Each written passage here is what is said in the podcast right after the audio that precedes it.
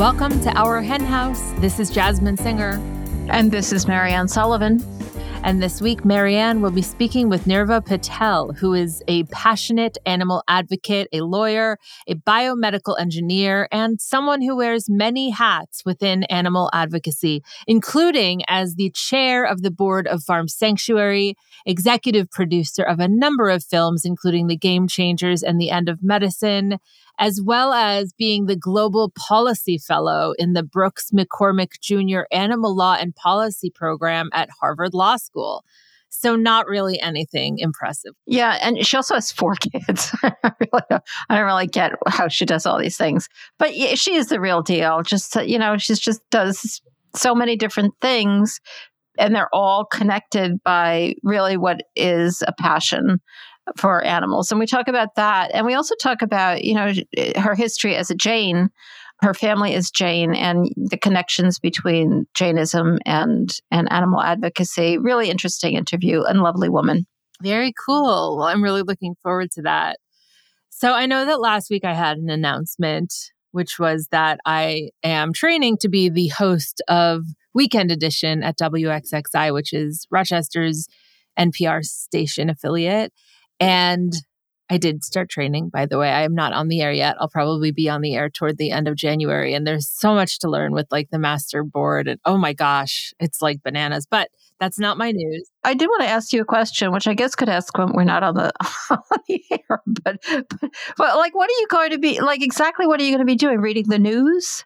the position is hosting, writing, and reporting. So, what I cover on Weekend Edition will be news but I will also be producing a segment, at least one segment each week that won't be airing on the weekend. It'll be airing throughout the week. You don't have anything to do with the music.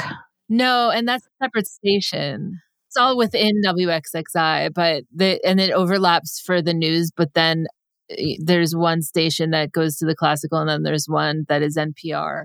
I'm going to have to learn more about my local uh, public yeah. radio station now that you're going to be on it. I always listen to the classical music station. Well, I don't always listen to it, but occasionally I listen to the classical music station. So the other station is all talk. Yeah, it's NPR. So it's the the way the affiliate stations work is that NPR is doing their broadcast and then they'll usually toss it to the, your local station for uh, for for whatever for the news for a local show like there's a show here in rochester called connections which is a lifestyle talk show hosted by Evan Dawson, and it's fantastic. It's every day for two oh, hours. I would listen to that. Yeah, yeah, it's very good, very very good. Yeah, he so he does like two shows because each hour is its own show. So he does Monday through Friday, two shows a day on different subjects, and they're like bringing wow. I know, right? But anyway, I am really enjoying learning something new, and and I I started my shift at six a.m. the other day, and I managed to get there on time somehow. That seems like such a basic accomplishment. You've started off the day by with a huge accomplishment, getting there at six o'clock. Well, and there were street closures, and let me tell you, navigating street closures at like five forty-five a.m. is not fun. Anyway, this is so boring. I have a much more exciting announcement than that, which is, and you of course know this, and this is the first time I'm saying this publicly, which is that Moore and I adopted a dog. Yay. And he's the cutest. He's just the cutest. His name is Murray.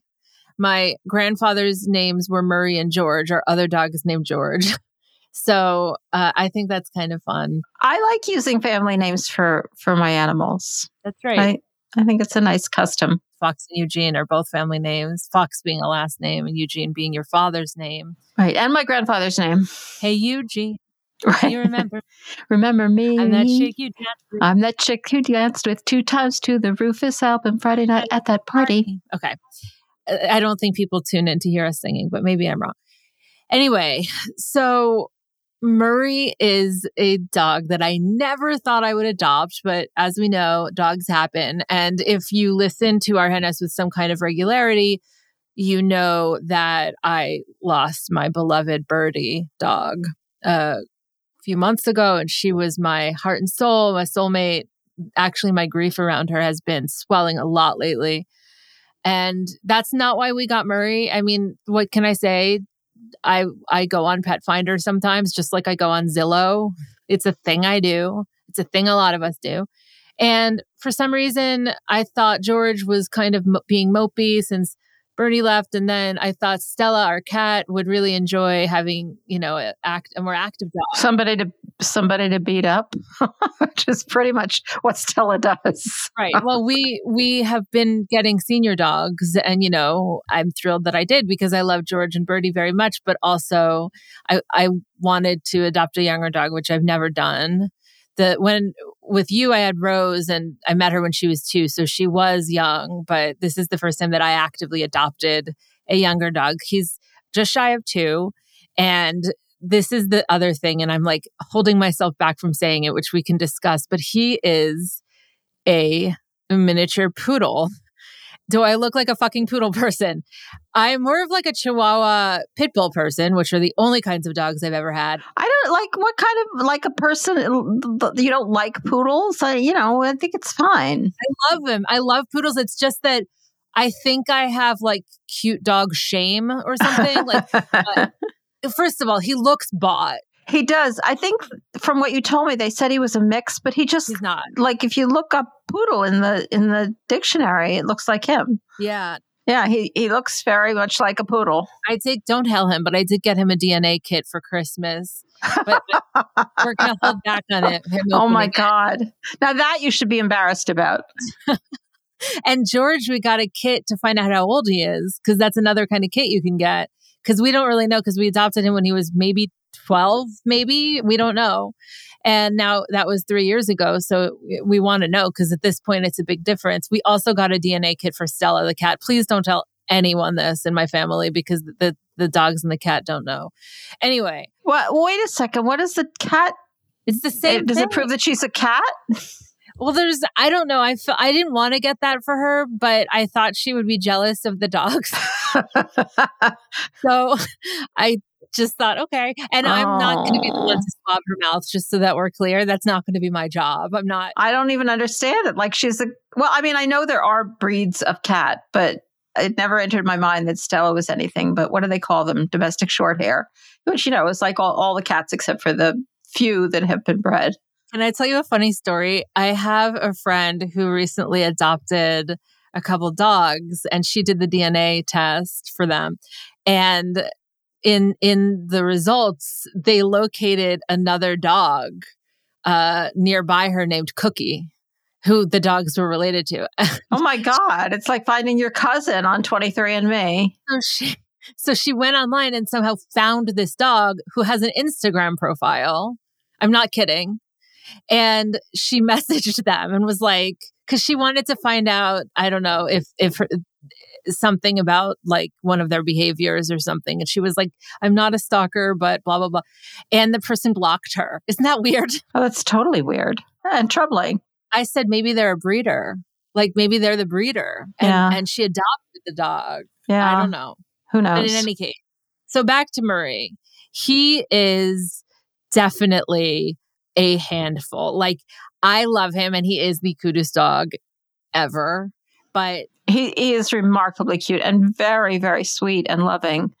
And yeah, he's a puppy. I mean, I think that he's, I don't think he's that, I, I actually think he's pretty well behaved considering that he's, well, I mean, maybe not a puppy. You said he's almost two, but he's never really been. I mean, he's he's house trained, sort of, and Not and you know, he wasn't brought up that well. We got him neutered when we got him. So I think maybe he regressed. I don't, I have no idea. But anyway, so we, we put him in this class and this week he starts it. But last week there was a Zoom orientation. And so we went to the orientation. I assume you're in the class as well. You just didn't Yes. put him in the class. No, I, it, we are there as well. Yeah. And so the teacher was like, I was so impressed with how animal rightsy she was. Like she was just talking about everything from the animal's perspective. It's something, it's things you say. Like, how does he know to not pick up that slipper, but pick up that do- dog toy? Like he's just kind of being himself. And Yeah, he's just trying until Right, somebody tells him. How would he know? now at some point she even talked about zoo animals. I don't even remember how it came up, but she just talked about how awful it is. Like I was so into this. And then, and I know this isn't going to be a surprise for anyone because we don't live in a vegan world yet, but maybe by the time this airs, we will. I don't know. She said that when you come to the class, bring the high quality treats, like definitely like a high quality meat or cheese. Yeah. And we've been training him with like we we cut up little pieces of vegan hot dog, like tiny little pieces, and he absolutely loves them. They're great for training. Yeah, dogs tend to really like vegan hot dogs. All these people who tell you you have to use meat, I think it's valid in the fact that you have to have really high quality treats, but they've never tried using vegan meats. They don't even understand that vegan meats really exist. They don't understand that dogs like them. Exactly. So I just was I don't know there was there are some people who you want more than I mean you want everyone to be vegan but it's more disappointing when you find out that some aren't. Totally. And so at some point she's also saying like one of the things you do in the class is you're in this sort of circle and people go and give the dog next to them a treat. Like i don't know why. I mean it has to do with the training. And i was like uh with our treats right? Like not the person's treats and yeah. so she said so that's good. But in any case i've not i i'm just telling people for the first time right now. And I think it's partly because I lost Birdie so recently. And I know this is very quick and it was very, much sooner than I thought we would get an animal. And sh- this, this darling dog is not a replacement. I mean, that's impossible. Like you can't replace my darling birdie. And I also have that sort of vegan shame of like him being a cute little poodle. So it's weird what's going on internally for me. Oh, lighten up. Just know, lighten up. Like who cares? I mean, there are people who think of their, you know, there are dog people who get the same breed and then name them the same name. Now there's something bizarre around that. But you were going through grief and and this dog kind of appeared and and was a comfort in your life like get who cares what people think I'm getting to that point. I just wanted to say that I, I, mentioned it to someone else who's vegan and they they were like, I know exactly what you mean. And then they explained a story that they're going through. And it was very similar where they had done everything like you know, ethically and aligned with veganism. And, and because it wasn't like they were heroic in the situation, they were afraid of being judged. And I realized like vegans can be real assholes. And we are, you know, when we put ourselves out there, I mean, everyone can be assholes, and non-vegans are the biggest assholes. I, I can be an asshole. I, I frequently am. Okay, no comment. But Your comment was supposed to be, no, you've never, uh, no, that's not you. That's not what you're like at all. You can be like, you know, a little sharp. I would say you can be a little sharp sometimes. Really? Exactly. What do you mean by that? All right. I think we should change the subject because I want to briefly, before we get to the guest today, I want to briefly talk about Veg Vegconomist because they, well, it's actually not about veg Vegconomist, but veg Vegconomist covered a story of a new a new study that came out from ProVeg International talking about how vegan or plant based labeling impacts mainstream appeal. And this is something that you and I have been talking about for ages. In fact, not that this will ever happen, but I think it would be interesting to like string together every conversation we've ever had about this to, because I'm sure we've changed our perspective about it. But it is kind of fascinating to hear what came out in the survey. Well, I'm not sure it's fascinating if you're if you're up on all of the reports because I'm not sure it's anything really new here. I just think it's really important for us to stay on top of this. Both is useful when we're talking about vegan foods to other people and which hopefully we're doing a lot of and it just gives you kind of insight into how people think. This is a new survey, and I think it was from ProVeg. It took place in the UK. So they were asked to describe and rate their views on the terms animal free, meatless, meat free, 100% plant based, plant based, veggie, vegan, and vegetarian. And uh, like I said, not too surprisingly, what consumers were most likely to choose was a, a plant based product with the label 100% plant based, plant based, or veggie. And I think veggie is actually a somewhat more popular term in the UK than in the US. So I'm not sure that one would cross the Atlantic. I think it makes total sense. I, I'm actually not surprised. I'm not sure that we have changed our point of view on this. People like to look at the positive and they don't think the negative is that negative. So things like meatless and vegan were the least preferred labels. And I have always thought like vegan is a problematic label. Even though it is the word I love more than any word in, in the English language, probably, we should use it in the right contexts when so that we familiarize people with it and so we show how proud we are of it but in labeling a product i understand why people why people don't buy it they think that if it's labeled vegan they see it and they think oh that's for vegans i'm not i'm not a vegan i just think that's even though that's stupid i, I just think that's very likely the the mindset that goes on vegan was perceived as animal and eco-friendly it just didn't make people buy it. Vegetarian and veggie were were rated affordable and easy to access. So that's an interesting point of view. But the most chosen one is 100% plant based or plant based. We've seen that that's what most of the companies are using. And I understand why. They're not trying to convince people to adopt the word vegan and to adopt like a, a, whole mindset toward animals. They're trying to sell their products. And, and so it's up to us to spread the use of the word vegan in a positive way. But if you're selling food, call it 100% plant based. Yeah. There was a point where that was meat free, that the, the kind of best practices according to some research maybe 10 years ago or something no i that was in nick cooney's book that that the best uh, term was meat free. I think that has been, I think we thought it was wrong then, and I think it, it's been proven wrong. Like it just doesn't work. Yeah. Uh, so fascinating to me. I find it interesting to hear like how people are absorbing the vegan sphere and I think personally that it doesn't matter. it, eh, when, you know, I know a lot of vegans get sort of up in arms about like what to label things and what to label yourself and this and that. And I just want people to stop eating animals. And my guess is that our guest today would completely and totally agree that people should stop eating animals. In fact, I'm sure she would. So let's get to that interview.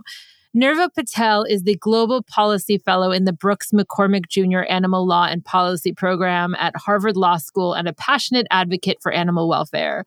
She is also a registered patent attorney, biomedical engineer, executive producer for several plant based films, including The Game Changers, The End of Medicine, and Meet Me Halfway and serves as the chair of the board of Farm Sanctuary and secretary of the International Vegan Film Festival. Nirva holds a BS in biomedical engineering from Boston University, a JD from the New England School of Law, and an MS in animals and public policy from Tufts University. Her passion for animals is predicated on the Jain philosophy of ahimsa, which means nonviolence and is tattooed on my ankle, which advocates a vegan lifestyle. She lives in Boston with her husband, four children, and two rescued rabbits Goji, and Spice. She will be joining Mariann right after this.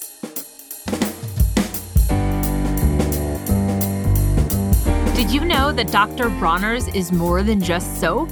That's right, the ethical personal care company that we all know and love now makes chocolate, my favorite food group. And not just any old chocolate. In true Dr. Bronner's fashion, this chocolate exemplifies ethical chocolate excellence and is sourced from regenerative, organic, and fair trade supply chains. How cool is that? And speaking of cool, just in time for the holidays, they have released an all new cool peppermint cream flavor. Oh, so good. I know when I think of Dr. Bronner's, peppermint is the first thing that comes to mind. So this is the perfect new addition to Magic All One chocolate line, which already has several other chocolate flavors, including salted dark, roasted whole hazelnuts, crunchy hazelnut butter, salted whole almonds, salted almond butter, and smooth coconut praline. Yum! Now I want some chocolate, but when do I not want chocolate? What a great holiday gift these would make for your loved ones or for yourself, because treat yourself. Am I right? To find out more, go to www.drbronner.com. That's www.drbronner.com to grab yourself some chocolatey holiday cheer. Welcome to our hen house, Nirva. Thank you so much. Very happy to be here. I'm very happy to have you here. you're really doing such a variety of things. And it's, you're kind of like the quintessential activist. You've gotten involved in a bunch of different things and they're all really interesting and they're all really passionate. I'm not sure where to start. So I thought we, maybe we'd start at the beginning. And because your roots in animal activism and veganism really do start from your childhood because you, you have a background in Jainism, which we've talked about before on the podcast, but I, I can never talk about it enough because it's so interesting. Can you just tell us a little bit about your childhood? You know, where you grew up, attachment to animals, and specifically how Jainism was a was part of of you, that development. Sure, Mariann. I grew up in Ashland, Massachusetts, to a Jain father and a Hindu mom. And we grew up vegetarian, my sisters and I. So we did not eat meat. We did not eat chicken, fish, eggs. But we were, you know, very aware of the fact that we lived in a society that did consume all of those products. Jainism is one of those religions, uh, probably the only one in the world that has a strict adherence to a compassionate diet. So Jainism has this philosophy that there is a universal instinct for self preservation, which translates to every single thing wants to live. Every single living being wants to live and thrives to live. And, and uh, if we are to get in that, the path of that will to live, we incur bad karma, if you will. So we grew up knowing that whether it's a plant, an animal, a small ant, we should respect that there is this notion that that being wants to live. So we used to, I remember when like flies were caught in the house or mosquitoes were caught, we, we would open the window, we would conscientiously free that trapped creature. We did not wear leather. We avoided, uh, you know, there are things that I have learned along the way, but I, I think that was my fundamental foundation for respecting all living beings as a member of the Jain diaspora in America my understanding is that that proselytizing isn't really part of the Jain religion. People are born Jain, and I guess they could become Jain, but it's not part. You're not trying to make the world Jain, but but kind of you have gotten to the point where you want you want to proselytize, maybe not Jainism, but certainly animal compassion. That's what you're maybe proselytize isn't exactly the right word, but it is kind of what we all do. So can you just talk talk about the difference between practicing respect for animals yourself as a Jain and as an individual and taking on the work of persuading others to do so as well. Is there is there conflict there or is it a natural outgrowth or what? Yes. So that's that's a that's an incredible question because Jainism is is rooted in nonviolence, but within the religion there are different interpretations of what exactly how to carry that practice out. So while some Jains will not eat root vegetables like potatoes and onions and carrots, because when you pluck that root vegetable from the ground, on the one hand, that vegetable can never grow again because you're plucking it from its root. So that's like very violent.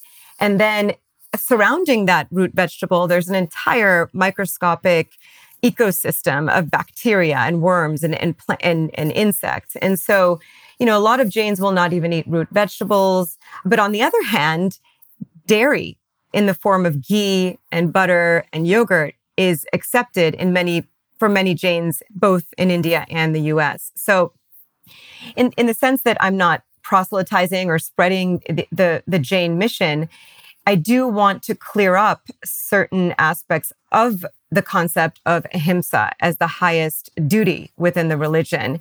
And while dairy thousands of years ago may have been less harmful than dairy is today, it is still it's a current debate within the Jain community whether we should we should just continue to consume ghee and, and yogurt and dairy products, or we should change the way we view dairy as a, a harmful, bad karmic ridden uh, food. Yeah, I, I, think that you've actually done some work here in encouraging Jain temples to give up dairy. Can you talk about that? And I'd be interested to hear about what kind of pushback you get. It's such an interesting topic because really here is a religion and a philosophy that is rooted in the very concept of compassion and letting others live. And yet, even there, tradition enters into kind of getting in the way of people hearing. You know, people don't want to change. And even in this area where people are, are almost there, if they hear a new thing, I mean, and it's kind of a microcosm of the whole world not not wanting to change. Anyway, I'm going on and on. Just tell us the work about the work you've done in encouraging Jain temples to uh, give up dairy and what kind of pushback you've gotten and what kind of encouragement you've gotten as well. Sure. So growing up, you know, every Sunday, my sisters and I would go to the Jain Center, which at that time was a rented out church in Norwood. And we would go there and there would be dignitaries, uh, saints, Jain saints who would visit the temple on a particular day. And we were asked as children to ask questions about Jainism and what's allowed, what is not allowed. I mean, the philosophy can be very strict. And I remember we we once asked Amara Sahib, so uh, uh, one of the Jain saints, uh, is it you know is eggs allowed? And the saint said, well, eggs are not allowed because even though, but we were like, what if they're unfertilized? Then you're not actually killing anything. And the saint said, well, that egg has the potential eh, eh, the purpose of that egg has the potential for life or the the intention of that egg is to create life and so even though the, the physical egg does not have a, a life in it you're kind of destroying a purpose and so that incurs bad karma as well and as we grew up we we all consumed dairy. There was never a question. Dairy was kind of one of those things no one really talked about. Like ghee was so much a part of the Jain Center because ghee was considered, especially Amul ghee, which is made from dairy cows versus the water buffalo. The dairy cow ghee is considered pure. And so in the Jain temple, you're only supposed to use very pure, very, you know, expensive like items when you're doing when you're doing a puja or uh, a prayer ceremony. And so we, um, I remember just thinking, okay, well, you know, we're vegetarian. We would never eat animals, but, you know, dairy is fine because it's a byproduct of an animal. We're not killing the animal. We're not incurring any harm. And as I, you know, later learned what's behind that door that we probably were, were avoiding to open, it is a terrible, terrible scene of, as you know, you know, mothers being artificially impregnated, babies being taken away, uh, discarded cows in India with no purpose after they've, you know, we, we know that whole story. I was shocked because when we lived in India, my husband and I lived in, in India for eight years. And I remember talking to many members of the Jain community. And I, I, I said, how is this even allowed when dairy has the, the industry, the industrial aspects of dairy has changed so much in India that it is so terrible and it, it's so harmful and, and very violent. And how can this be accepted within the Jain community? So the response I got from people was very interesting. Some people said, well, you know, Nirva, if you look at our old scriptures, we have to, you know, we do things the way we have done them for thousands and thousands of years, and we can't make any changes. And if you look at our old scriptures and the, the old texts, they even have references to Bhagwan Mahavir, our most recent Tirthankar. Like I can go into that later about what Tirthankars mean, but there's references to, to Indian, to Jain dignitaries eh, consuming dairy. So if they did it, it should be okay today. It's a byproduct. You know, eh, yes, it is violent, but, you know, we, we can't change things. So what I said to them was, but back then, I still would have disagreed with taking with taking milk from an animal because it's a taking. It's you're you're you're kind of violating this female animal's body and you're taking something for your own consumption. Like, how do we even know if we got the texts correct? Like, I mean, who wrote these books, right? I mean, it, it's not consistent with the Jain philosophy of ahimsa, and and you know you, you you just go back and forth in these debates but ultimately i think people it's very hard to change habits it's hard for the jain population the indian the, the you know the dharmic indian population to stop consuming chai to stop consuming all of the sweets and mitai that we eat at Diwali, that we eat around our festivals. Dairy is so ingrained in the Indian culture. I mean, there are national campaigns around it. There was the White Revolution where dairy was considered a sign of, of strength. It was considered you are Indian if you consume milk. All the Bollywood actors were in advertisements in India. You know, it, it, it's deep rooted in our culture. And it's been something that I've been trying really hard to combat. When we moved back to the US, I wrote letters and I called a lot of the Jain centers in the United States and I I presented the question of whether dairy should be a part of our ritual festivals. And there is a time in Jainism which is cons- it's called Paryushan. It's like it happens in August, September. It's like the most holiest of times where you fast for days and you cleanse your body and you um, ask everyone for forgiveness. And it's a very auspicious time. And so, what I asked the Jain centers to do is to not serve ghee during that time because the presence of ghee in the temple causes almost a shadow to all of the good intentions that people are are participating in during that religious um, period. So I started a campaign. It was a change.org petition. We got thousands of signatures and people, you know, a lot of people really understood. And they said, okay, well, we can give it up for this, this one week. And it, it was highly successful. A lot of temples did not serve ghee during that week of Paryushan. So I continue to talk about that. Yeah, that seems like a big triumph because it's sort of an acknowledgement that, okay, there's something wrong here. I just find the whole, even if it's only for a week, it's sort of an acknowledgement that this isn't a wonderful, a wonderful thing. But I just find it fascinating that people, well, I guess I already said this, who have embraced a philosophy that is almost there still have to, are so stuck in tradition. It's like a microcosm of the wider world where people are stuck in, you know, enormously more harmful traditions, but still like, just can't the the mystery of why people cannot see their way out of this nightmare that we've created and even in this even in this like almost perfect situation yes. people are still like oh no we've always done it all, all, the same excuses all the same excuses for the just for the one product yeah fa- just fascinating but I don't want to spend, you're doing so many things. I don't want to spend the whole uh, interview talking about Jainism, though I definitely could. But um, as I mentioned in your bio, you are trained as a lawyer. And right now you're doing work at Harvard Law School as a global policy fellow. And I really, really want to find out what you've been working on there. Can you can you tell us a bit about that? Sure. As you know, Harvard Law School has an incredible program dedicated to improving the lives of animals. We have, you know, an academic component and we also have a hands-on bold clinic that serves as a little law firm within the law school.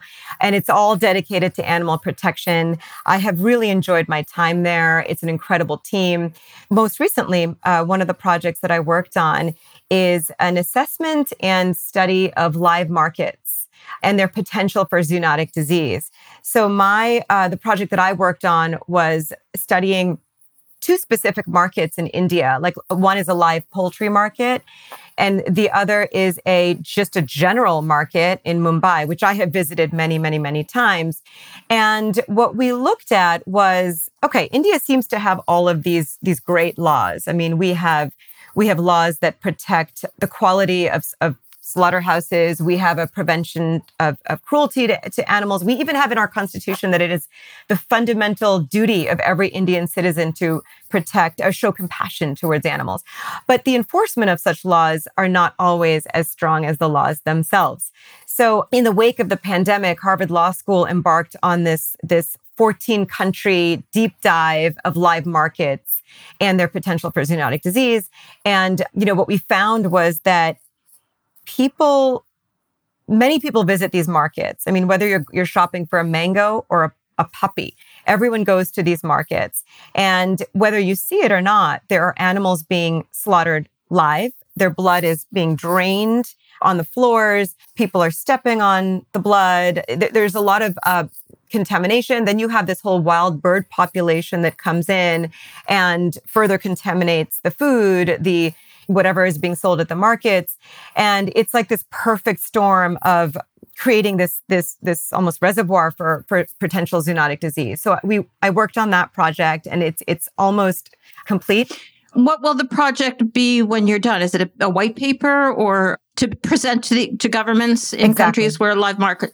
I see. Yes. So we present policy suggestions on how to you just improve the implementation of otherwise sound and strong laws. So it's about, I think, 30 to 40 pages for each country. And we outline what's going on in India. And then we, we, we look at the laws, we look at the regulatory schemes, and then we advise on where we think India can partner up with, with local vendors and these markets to provide a better uh, situation that would keep people safe do you see the public health implications as one of the real ends for legal policy change when when animal welfare can be linked to uh, public health implications as it is in the live markets? Absolutely. I think India, of course, everyone around the world focuses on what's the human health component of, of animal welfare. And this is something that I think the world is now paying attention to in the wake of the COVID pandemic. So India is one of those countries where we're we're prone to epidemics. We they become endemic you know, they never really leave the country. So we um, are uniquely positioned to have a greater sensitivity to disease. You mentioned that India has a lot of great laws, and we do tend to hear about them and some really fascinating cases that have gone through the courts, elephants and uh, and other animals. But as, as always is the case, no matter where you are with animal laws, people talk a good game, but it doesn't always happen on the ground. But what do you see as having looked at all these different countries? What do you see as the most significant differences between the approaches that legal systems take to animals? Or uh, do you see any as standing out? Do you see them all as very similar? That's a tough question to answer. I think uh, there has been some success in Indian courts to recognizing uh, animals as an essential component of nature. And I think that's where we will find some sort of movement when we look at nature, you know, in this one health philosophy, right? Where you look at nature, yeah, it makes sense to protect nature, but our animals are critical component of nature. Our plants, you know, you know, plants are, but how much how much can we separate animals from our food systems and into this ecosystem that we must protect? And I think you know the indian constitution has some language around that but it's it's whether whether we're able to enforce those laws enforce that that level of compassion i i'm hopeful. I'm definitely hopeful. It's going to take time but you know i'm hopeful. So rights of nature is a is is an area that that you think has promise. I think so. Yeah. I mean, I think we all have to face as lawyers that law can solidify change, but we don't often create it. it's it's a conservative enterprise and it it doesn't impose unfortunately in this particular instance so i guess fortunately in most instances it doesn't impose new things on people it just kind of comes up with ways to at its best to to make changes solid and enforce them, but change still has to come from the ground. On the speaking of on the ground, I understand that you you also worked with the clinic on the Tule elk case. Is that right? We have had we've had speakers on to talk about that. Can you tell us a little bit about that work? Sounds like you did a lot of different things at Harvard. Yes. So the Tule elk case was one of my first projects that I helped out with. And the situation in that case is that we have this amazing National Park Service. And there is an area in California called Point Reyes National Park where we have a population of elk that have they're they're actually uh, native to the area, which means that we have to protect them in Point Reyes. But the problem is is that area in Point Reyes is inhabited by cattle ranchers, and it has been inhabited for many years by cattle ranchers who have created fences to prevent the elk from eating the vegetation that they have designed for their own cows. And so you have this conflict where you have the interests of these native, this native elk population, and then you have the interests of the cattle ranchers who've been there, landowners on public land, uh, grandfathered in.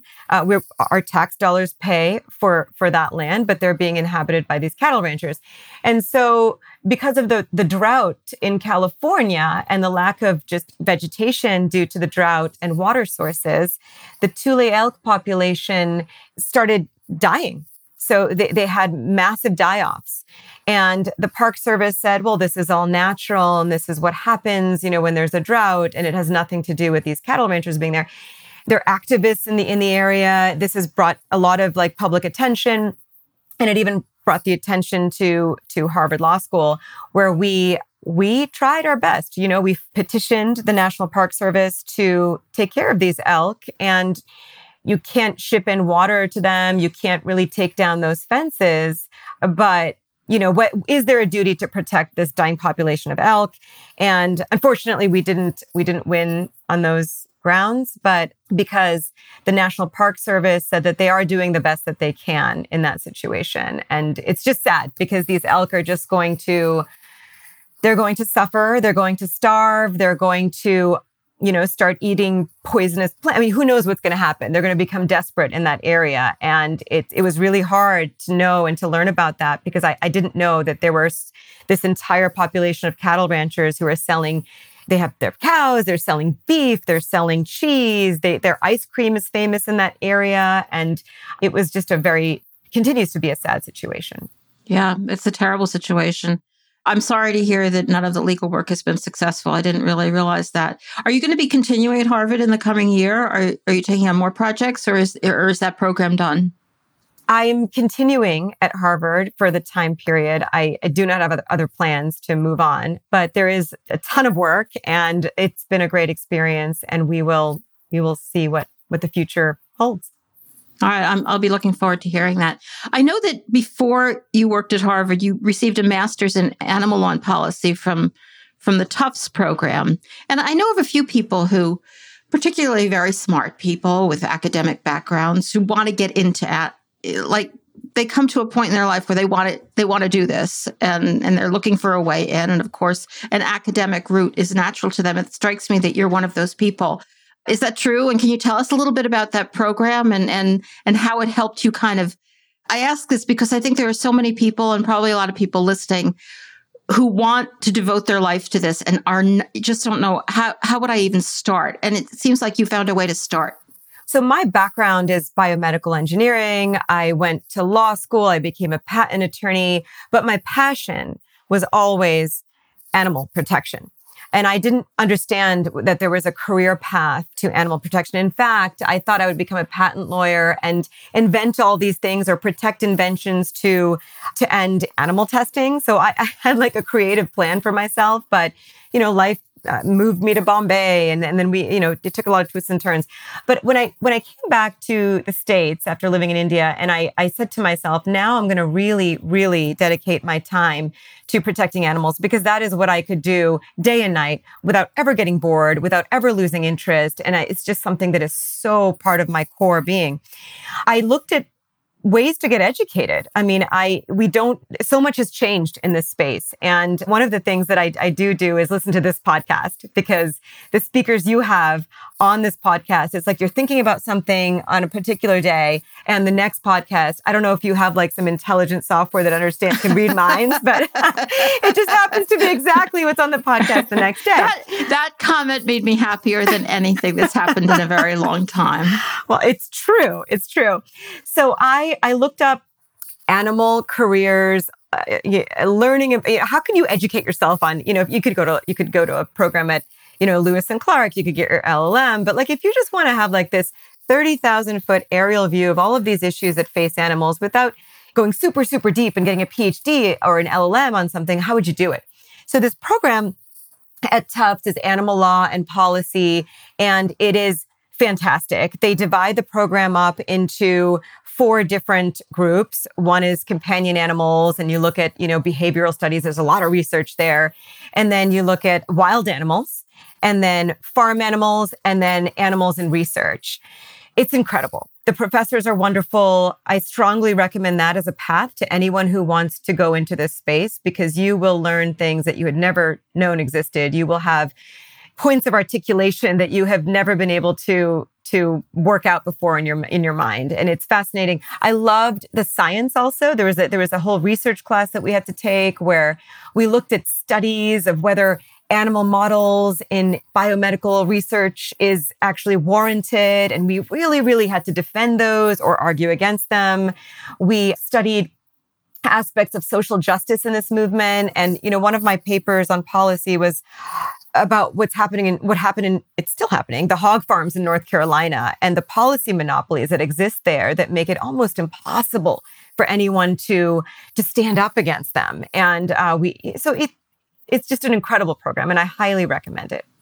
Yeah, it really does sound incredible and so valuable because so often most most of us who care about this issue, we didn't grow up on farms or we didn't grow up in any animal use industry or know anybody and they know anybody in animal use industries and they always use that against us, especially on the farm level, like as if just because you've eaten animals your whole life, uh, you you you're not allowed to say anything or, or you're not and you're not supposed to know anything about what's really going on.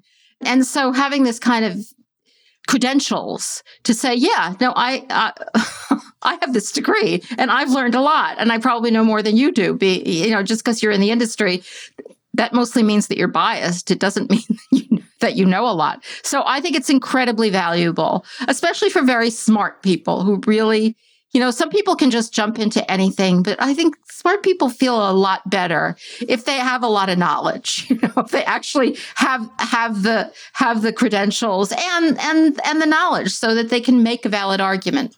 Right. And there's the textual knowledge, but also what you see visually. Like Tufts University has, you know, they have an agricultural I mean, it's a veterinarian school. So I, I, remember witnessing probably one of the most horrific things in my life, which was when, um, you know, it's a mixed group of students also. Some are very pro animal exploitation in the sense that we can eat you know we can we can be really kind to animals and then we can eat them. And i i remember you know being in those debates in my classroom but having a respectful discussion. But we also witnessed um, the artificial insemination of a of a cow. And it was it was so horrifying so awful.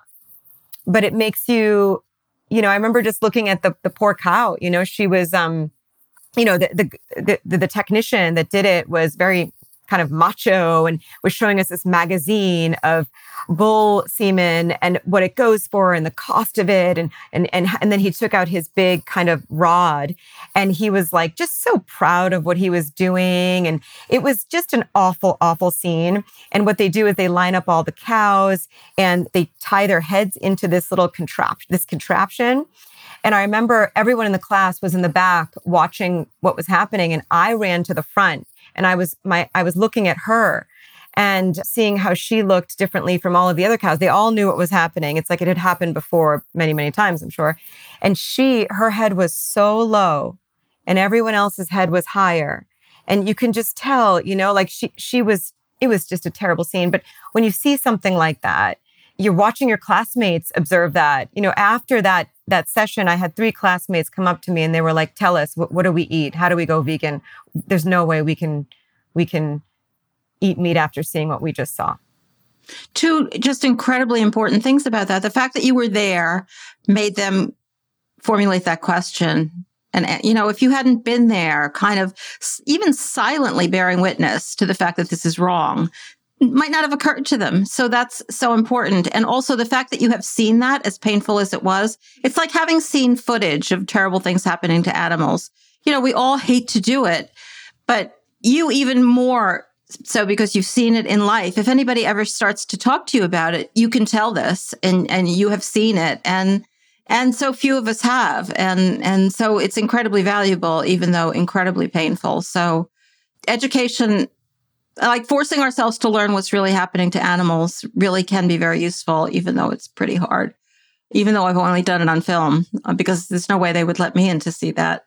And you know, I'm kind of grateful for that. But but also, I just think it gives you so much credibility. All right, so um, that was a great. It, it seems like that was a great way to start your activist. can I call it your activist career? Because you're doing so many different things. And one of them that I want to talk about, though we're recording this ahead of time, and this might have already happened or be about to happen. But I'm talking generally about filmmaking, but specifically about the International Vegan Film Festival, which is, as I said, it, it's coming up soon or it has already happened in Ottawa. So just tell us at this point why you think film is important, because you have done a lot of work promoting film. And maybe if you can reveal anything about what's going to happen at that film festival, I'd love to know. Sure. I sit on the board of the International Vegan Film Festival.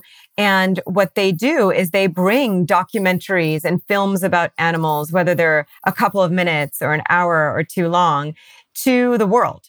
And although, you know, they, their film festival eh, tend to be in Canada, they are an international organization, but it's a small group of people. We have a cookbook contest and it's just, it's just generally built around awareness of, of documentary filmmaking.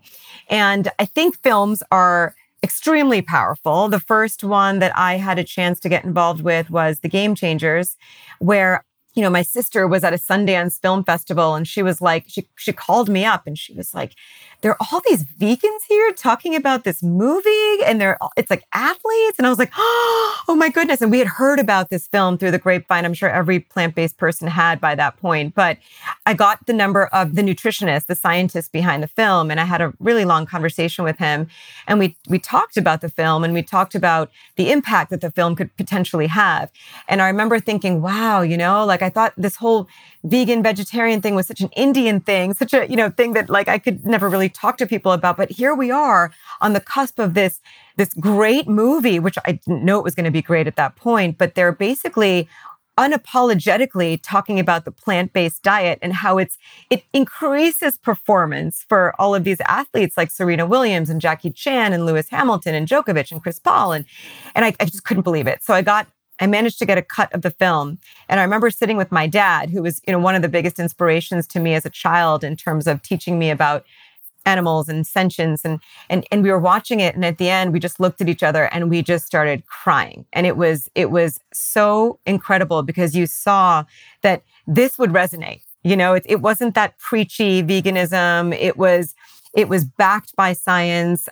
You know it was screen after screen of just power motivational um, messages. So the game changers was was one of my first experiences in in documentary filmmaking in the vegan space. And then you know i have supported other films. There's another film called the end of medicine which is a film about it tracks the story of a veterinarian who goes into the field thinking i'm going to help animals and i'm going to do something great for animals. And then she ends up cutting off like you know plucking off pigs teeth and and cutting off their their their toenails and making it easier for for people in the animal agricultural industry to do their jobs. And she realizes that you know this is this is not what i wanted to do. This is this was not my intention. And she had no kind of like emotional support. And then you know it, you realize that like the avma says that i think it's one out of six vets have contemplated suicide. And you know vets are 2.7 times more likely than, than the general public to die by suicide. And you think about all these things right? Like this conflict in an industry. And the end of the movie you're like well so what is the solution right? Like if you if you have this skill you love animals you have this profession you can't just like give up your job. So what is it? So i mean and this solution may not be there for everyone but work a, as a vet at a sanctuary work as, as a vet at you know the mspca there are options whether they're practical or not there there are options but it it i like focusing on films that that really talk about this this conflict you know where you go into this thinking you're going to save the world, you're going to save the animals, you're going to do all this stuff. And then the commercialization of the food industry makes it impossible to do that. And then what are the creative solutions that can tackle this terrible conflict? Yeah, I think that's a, a great approach because I just think people like stories about people. Yeah, there are some of us who like stories about animals. I'm not even a big, huge fan of stories about animals. I love animals, but we're humans, we're primates, we're interested in each other. And I'm interested in people who care about animals and I'm interested in their story. And that I think really moves people. And it's really hard also to make movies about what's happening to animals because it's too heartbreaking. But to take it that once removed and make a story about a person who cares about animals just as you do, I think really resonates with people. So I think that's one of the powerful things that movies can do, highlight highlight those people. Absolutely. There's another film. My favorite one is My Octopus Teacher, and it, it's amazing. I'm sure everyone who watch who's heard, who's listening to this podcast has watched the film. I don't need to go into those details, but there was a scene in that film where I just it's haunting to me, and it's I mean, it, but this is about the animal herse- herself, where she's, you know, there's like a, a pool of fish, and um, the filmmaker, the narrator, is watching her, and he's like, well you know, we, we often look at animals and all of their behavior and we think, well, there's always a purpose. They're either hunting or they're protecting their young or they're, you know, there's a survival skill associated with that action. But there's this one scene in the film where this school of fish passes by the octopus and she's just like waving her tentacles at those fish, but she'd already eaten. She wasn't protecting herself. She was safe. She was, you know, there was no survival purpose associated with that action. She was just playing. She was actually just playing. She was showing a joyful action. And I think that it is important for people to talk about people and why they're motivated, but also there are incredible stories of animals doing incredible things where we can relate to them as human beings too. So no, I, I totally agree. I mean, I want the animals to be in there, but I do think one of the powers of the octopus teacher had to do with that guy's story that, that the octopus's story came to you through a human lens. So uh, yeah, uh, this isn't a hard and fast rule, and I don't know anything about filmmaking, but I always do think that human stories reach people. And uh, we haven't even gotten to the thing that I first wanted to interview you about. So, and I've kept you for a long time already. But you also are the president of the board of Farm Sanctuary. And I really want to hear about that work, that board work, and, and what it entails, and also what you're excited about that's going on at Farm Sanctuary, which of course has always been, you know, one of the leadership organizations, I think, for everybody in this movement, the granddaddy of all the sanctuaries. Yes, thank you. So I am the board chair at Farm Sanctuary. It's, as you know, it's, I think, the largest and possibly oldest sanctuary in the United States. It's a powerhouse of talented people. We have over 100 employees, close to a thousand rescued animals, so many acres in upstate New York. I think it's like 275. We have 26 acres in Acton, just outside of LA. The animals, the residents, the, the you know, the, their stories are incredible. There, we have cows that have run away to save their lives from slaughterhouses. We have rescued pigs who've saved themselves from overcrowded trucks, hot trucks, sheep who've escaped ranches and then hid in neighborhoods and areas, staying calm, avoiding attention, and then being rescued and brought over to farm sanctuary. We have animals who require an extensive amount of veterinarian care, animals born with deformed features, like one, one of our animals has like a cross beak. There's ducks that have been abandoned from dumpsters. Farm animals protection in the United States is an interesting thing because farm animals are not protected. If there wasn't farm sanctuary and and all of the sanctuaries in the United States, who would protect them, right? I mean, the the the American the Animal Welfare Act does not. It's they're excluded from that, and their purpose in our society is only for food consumption, which is which is really sad because, as I was mentioning with the octopus teacher and talking about joy, farm animals also have an incredible capacity for joy. And when you see them on the farm, you know, running and playing, they have best friends. Like they have, you, will often see a pair of two cows and they never leave each other and they're always seen together. Or you have cross species best friends. You'll have like a cow and, and a sheep that are always together. And it's incredible, incredible to see that. We're actually embarking on something very fascinating right now at Farm Sanctuary, which is called sanctuary based research where we are and it sounds bad, right? Like research on animals is something I would never, ever, ever support. But this is not this is not animal research. This is sanctuary based observational research. So the animals are not forced to do any of these things. We're, we're watching them. We're observing them. We're trying to find ways to link their emotions with, with human emotion eh, the way we have done with cats and dogs you know? We we've attributed so many human like emotions to cats and dogs but we have not done that with farm animals. And that is kind of a necessary step to then advocating for them in our public environment. There is this concept that eh, again animals are only there for for survival for food for consumption. They're commodities. They belong in cages. But what we have observed is is something very different. And you'll be seeing quite a bit of research coming out from this program I'm I'm really excited about that. And I actually am really excited about sanctuaries in general at the moment. I just feel like though they've been an enormous part of the movement for a long time and very important part creating those connections between people and and these animals. I just feel like they're starting even more so to come into their own and and find activism opportunity new activism opportunities and and different ways to use their experience with these animals which nobody else has as you pointed out. Like like we didn't know pigs growing up or know cows growing up and they know these animals and they have so much to offer. Like in in different ways. So i love the idea of observational research. Where else could you possibly do that and, uh, you know, the industry puts out its own observational research about whether, you know, they, they give an animal two terrible choices and see which one it chooses. That's not research. You know, it doesn't like, and then tell you that this is the good one uh, because it's better than the bad one. I, you know, crazy stuff.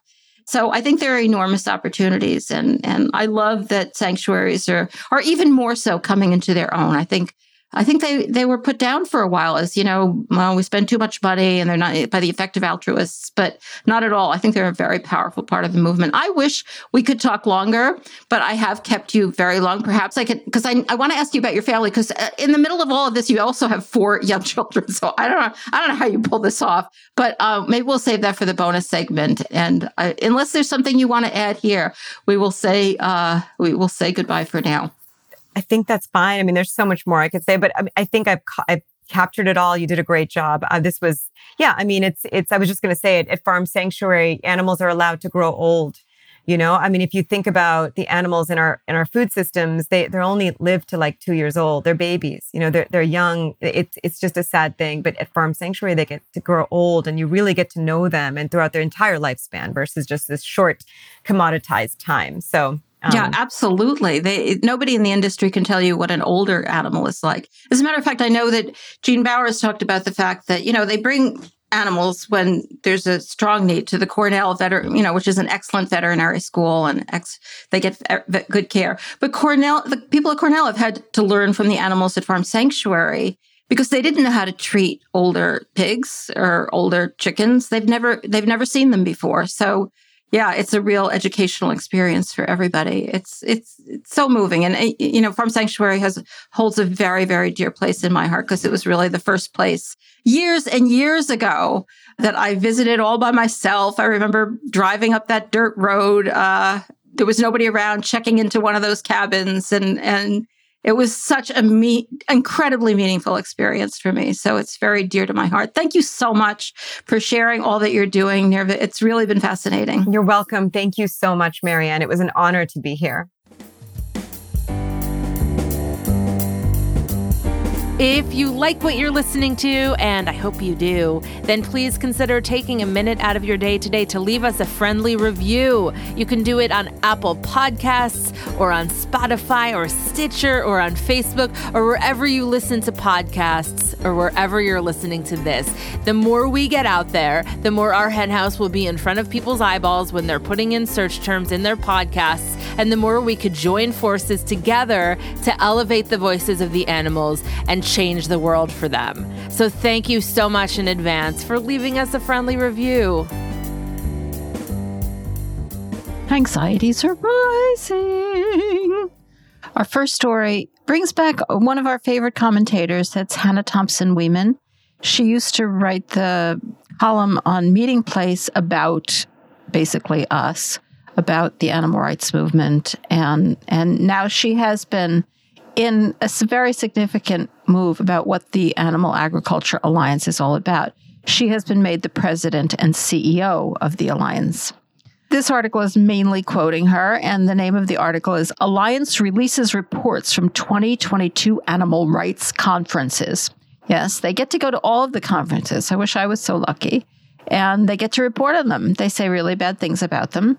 And uh, the first line in this article is The Animal Agriculture Alliance is encouraging agriculturalists to be aware of key activist trends, including undercover videos, marketing campaigns targeting human emotion, and legislative pressure. All right, there's so much in that sentence to unpack. First, agriculturalists, where did we get that word? it's a new one on me. I, I think, you know, like these people who own factory farms and feedlots, they they understand they can't really call themselves farmers. That that's a little ridiculous, and they can't really call themselves ranchers. I mean, if you own like a chicken factory. So what do you do? You call yourself apparently an agriculturalist to kind of group yourself in with, you know, the people who grow plants and feed us. Another interesting item here is that uh, one of the new activist trends is undercover videos. Hasn't that been around for a while? Uh, undercover videos is in quotes. I'm not sure why, because uh, they are undercover videos, but but it's in quotes. Marketing campaigns targeting human emotion, God forbid, emotion should enter into it, and legislative pressure. Yeah, I wish there was more legislative pressure, but you know, Hannah Thompson thinks there's more than enough. All right, here's a quote from Hannah. Animal rights extremist organizations are becoming increasingly more persistent in attacking the animal agriculture community through various channels, including pressuring our restaurant, retail, and food service customers. Well, isn't that like the whole thing? Isn't that what we do? Targeting the public with misleading emotional campaigns and using the legal system. It's just an outrage, isn't it?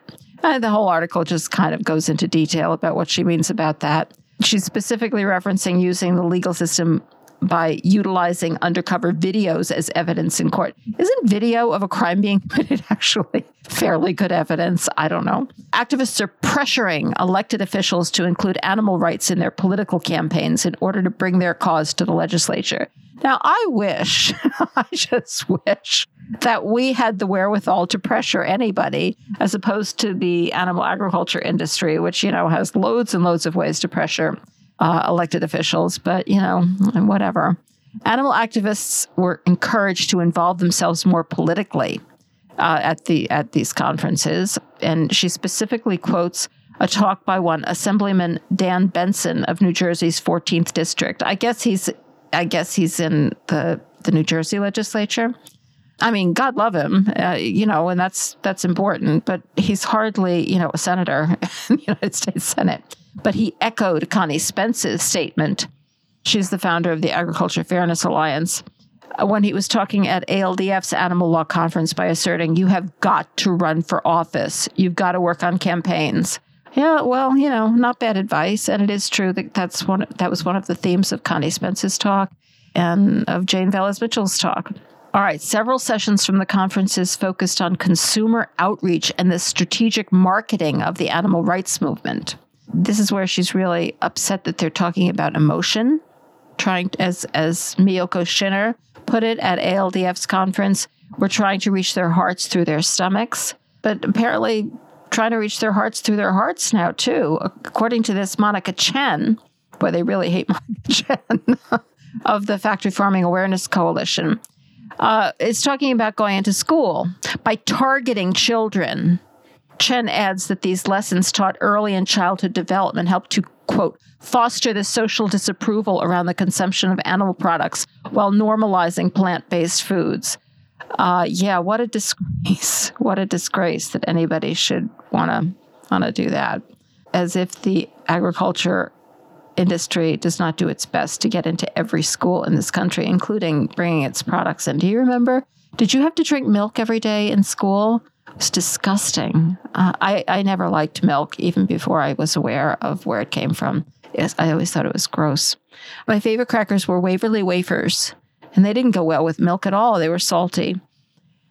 All right, extremist groups continue to rely on, quote, undercover videos to bring attention to their cause. Like, our cause. Yeah. That's what they like to think of it as. They don't like to think of it as the animal's cause. talking about Sharon Núñez, who, of course, is the president of Animal Equality, who pointed out at HSUS's TAFA conference that in the eyes of the animal rights community, there is nothing more powerful or as revered as an undercover investigator. Well, I'd say that was true. You got it. You got it, Hannah. Um, Caitlin Foley, who was on the Animal Law podcast not too long ago, stated at the ALDF symposium Our job as animal lawyers and advocates is to use the industry's misdeeds as an opportunity to talk about what they're doing and sensitize the public to what this industry is all about. Well, yeah, that's exactly right. But Hannah doesn't like that. Oh, they, they really like to keep an eye on us. I wish I could go to all those conferences anyway. All right, our next article is from Plant Based News. So, you know, we're on the same page as Plant Based News. And they are featuring this article. And I had read a few, I had seen a few headlines about this. Bear Grylls, that's B E A R G R Y L L S, that's the name of a person, quit veganism, quote, for his health. Can plant based diets really cause kidney stones? All right, Bear Grylls. I've never heard of him. However, I kind of thought maybe he was, he seemed to be an athlete from the headlines. I wasn't reading the articles too carefully because I never heard of him. I think I thought maybe he was a football player, but I think that's because I, I remembered Bear Bryant, who used to be a very famous football coach, like years and years and years ago. And they're the only two people I know who are named Bear. But apparently, that's not the case. Uh, all of this article describes him as, which doesn't really, really uh, pin it down, is that he's a British adventurer. Well, good for you, Bear. I, I wonder what kind of adventures you're going on. He claimed he, he had given up his vegan diet because he saw his health decline and his kid, specifically his kidneys suffer. This was in an interview in GQ magazine, which, you know, of course, is a pretty influential publication. Uh, he said, I was a massive advocate of the vegan lifestyle for years and wrote a book on it, but my health tanked on it. When I got COVID a couple of years ago, I doubled down on what I thought was healthy raw juice vegetables. and got mega sore kidneys, almost kidney stones. The more research I've done, I've noticed raw vegetables are really not good for you. So I've started incorporating quality grass fed steak and liver. Well, like, are those the only two choices of foods on the planet? Either raw vegetables or steak and liver? But that's not the only thing that's a problem here. Uh, believe me. First of all, was he actually vegan? The, this article asks that question. His book that he wrote was just called Fuel for Life. Apparently, advocates a dairy. He co-wrote it with a nutritionist, some nutritionist. the book advocates a dairy, wheat, and sugar-free diet, but also includes recipes for meat. So, was he actually vegan? And in, in, the book, he actually stated that while adopting a more plant based diet, he still ate what he called, quote, honest meat, which means that it wasn't processed or factory farmed. So we don't know whether it sounds like he wasn't actually ever vegan. I mean, it sounds like he definitely wasn't actually vegan. And then the, the article goes into quite a bit of good information about oxalates and also mentions that Liam Hemsworth blamed his plant based diet for kidney stones and also cited oxalates. And oxalates you've probably heard of. They're they're in some plants, especially spinach, um, but I you know other plants as well. And so healthy plants, and uh, along with the many other good nutrients in these plants, they're oxalates don't have any have any benefit for humans. And if you eat too many of them and you don't have enough calcium in in your body, they can form crystals and that can harm the kidneys. I mean, you know, I've heard of that before, trying to I, I've always avoided putting raw spinach in my smoothies. So, foods high in oxalates include spinach, green cabbage, beets, nuts, tea, rhubarb, chocolate, and whole grain cereals. They're not a big deal. Like, they're really not a huge big deal. If you get enough calcium in your diet, it probably protects you. And probably only certain people are very vulnerable. The, the, the article goes on to talk about that, that it's not everybody that is getting uh, kidney stones from eating really a lot of oxalates. But if you are vulnerable and you're eating, from what he described, a purely raw diet, fruit and vegetables, well, oxalates are also reduced dramatically by cooking. So there's, you know, as we all know, there are some vegetables that are better for you if they're cooked. This is. all right. I'm not going to go on and on about this because you probably know a lot about it. And anyway, it's just so stupid like, yeah, they didn't have a healthy diet. So the, the answer is to eat a lot of liver. Idiots. If diet was a factor, the article points out, in Grylls and Hemsworth's kidneys troubles, they may have been consuming too many oxalate containing foods, such as spinach. And the National Kidney Foundation advises people who form calcium oxalate stones, which is not everybody, to moderate their intake of foods such as spinach, peanuts, sweet potatoes, and rhubarb. Well, that's a whole different list. The better approach is to, because these are really healthy foods, is to eat calcium rich foods with your oxalate foods. It's all just bullshit. Unbelievable. All right. Finally, my favorite title of the week. This is from Amanda Radke from her new website, amandaradke.com. Clinging to my guns, my Bible, and my beef too. okay. She's actually responding. Apparently, a blogger in South Dakota wrote a critique of her, trying to paint her as a lunatic, which I have to say, probably not that hard, about her criticisms of um, the new foods. The target of these, she, but she wasn't upset for herself. The target of these ruthless and unrelenting attacks lands squarely on the back of the cow. She feels this is an attack on cows. Uh, never mind the fact that the beef cow, she's going to talk now about how great cows are um, and how they shouldn't be attacked. The beef cow upcycles feedstuffs that would otherwise end up in landfills, i.e., we feed them garbage. She also grazes on marginal lands that would otherwise be barren deserts, i.e., all land that isn't being used for economic uh, wealth of humans is apparently a barren desert. We don't care about the wildlife that lives there. She takes the grass and grains that she consumes and then converts it into nutrient dense beef and 100 plus life enriching, enriching byproducts. Oh, man. Give me a break. That's what she says. That's what I say. When used nose to tail, the beef animal truly enhances our everyday lives, even the life of this writer who strongly disagrees with my stance. I'm guessing he never considered the climate impact and the human repercussions that come with highly processed imitation meats. Really? We're going to climate like do you do science at all? Do you know anything? Make no mistake, I love capitalism, so she's happy to um, compete. But here's the real problem she doesn't feel like she's competing in a fair marketplace. When there's a push starting from the top down, I, is the South Dakota blogger the top? I don't, I don't know. Starting from the top down, to paint meat as the bad guy, to regulate livestock producers out of existence. Uh, what? I mean, I wish. To regulate steaks to only the affluent. What? to blame climate change on the cow. Uh, yeah. To steal our nomenclature and slap it on your fake meat labels. To attack, steal our nomenclature. She's talking about calling it quote unquote beef or meat. To attack the reputation of my beef and make unsubstantiated claims about it. And to try to make it the only choice on the meat case. Well, then we have a problem. God, I wish we had had that problem. Uh, can you imagine if it was the only choice in the meat case? Boy, wouldn't that be delightful. All right, this is this is what she's talking about. Meat grown using 3D bioprinting, pork grown in a petri dish, chicken grown using fermentation, proteins grown using swabs of human cheek cells, burgers made from crickets, kelp, maggots, and mealworms schools serving bugs to children to mitigate climate change. Our sausage developed in a laboratory growing on a scaffold. And get this whiskey from urine. What? okay.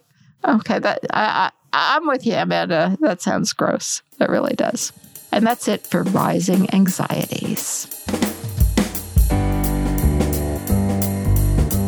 Well, that's it for this week's show. If you like the podcast, we're asking for your support as we kick off our end of year fundraising.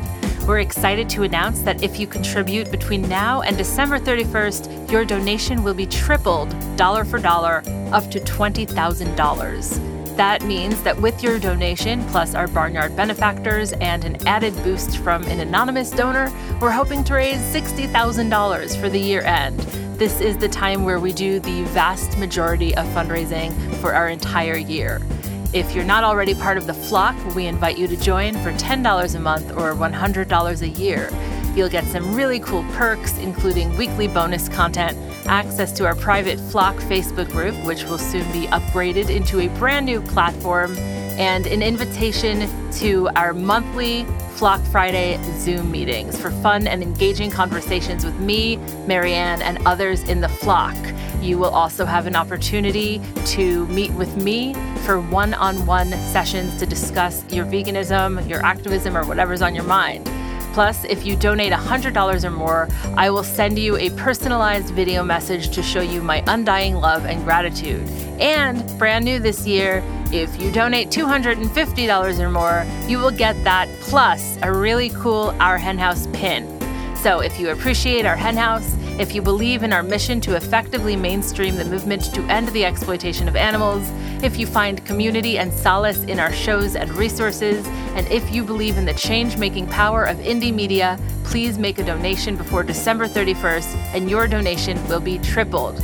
Contributions of any amount are greatly appreciated. To support us today, visit ourhenhouse.org slash donate. That's ourhenhouse.org slash donate. Another great way to support us is to leave a fabulous review on Apple Podcasts or wherever you listen to podcasts. Also, like us on Facebook, where you can also leave us a review, or follow us on Twitter and Instagram at Our Hen House. If you shop on Amazon, you can use Amazon Smile using Our Hen House as your favorite charity. And of course, tell your friends about us. If you're one of our listeners who already supports us, thank you so much. And thank you to my co host, Mariann Sullivan, to Vicki Beechler for her work in producing this podcast, to composer Michael Herron for the music. Thanks to Eric Montgomery of the Podcast Haven for his work editing this podcast, to our production assistant, Jocelyn Martinez, and to Veronica Kalinska, who designed our amazing logos and other graphics. We'll be back next week with a brand new show, so don't forget to subscribe on Apple Podcasts, Spotify, or wherever you listen to podcasts. I'm Jasmin Singer. Thank you so much for listening, and we'll talk to you next week.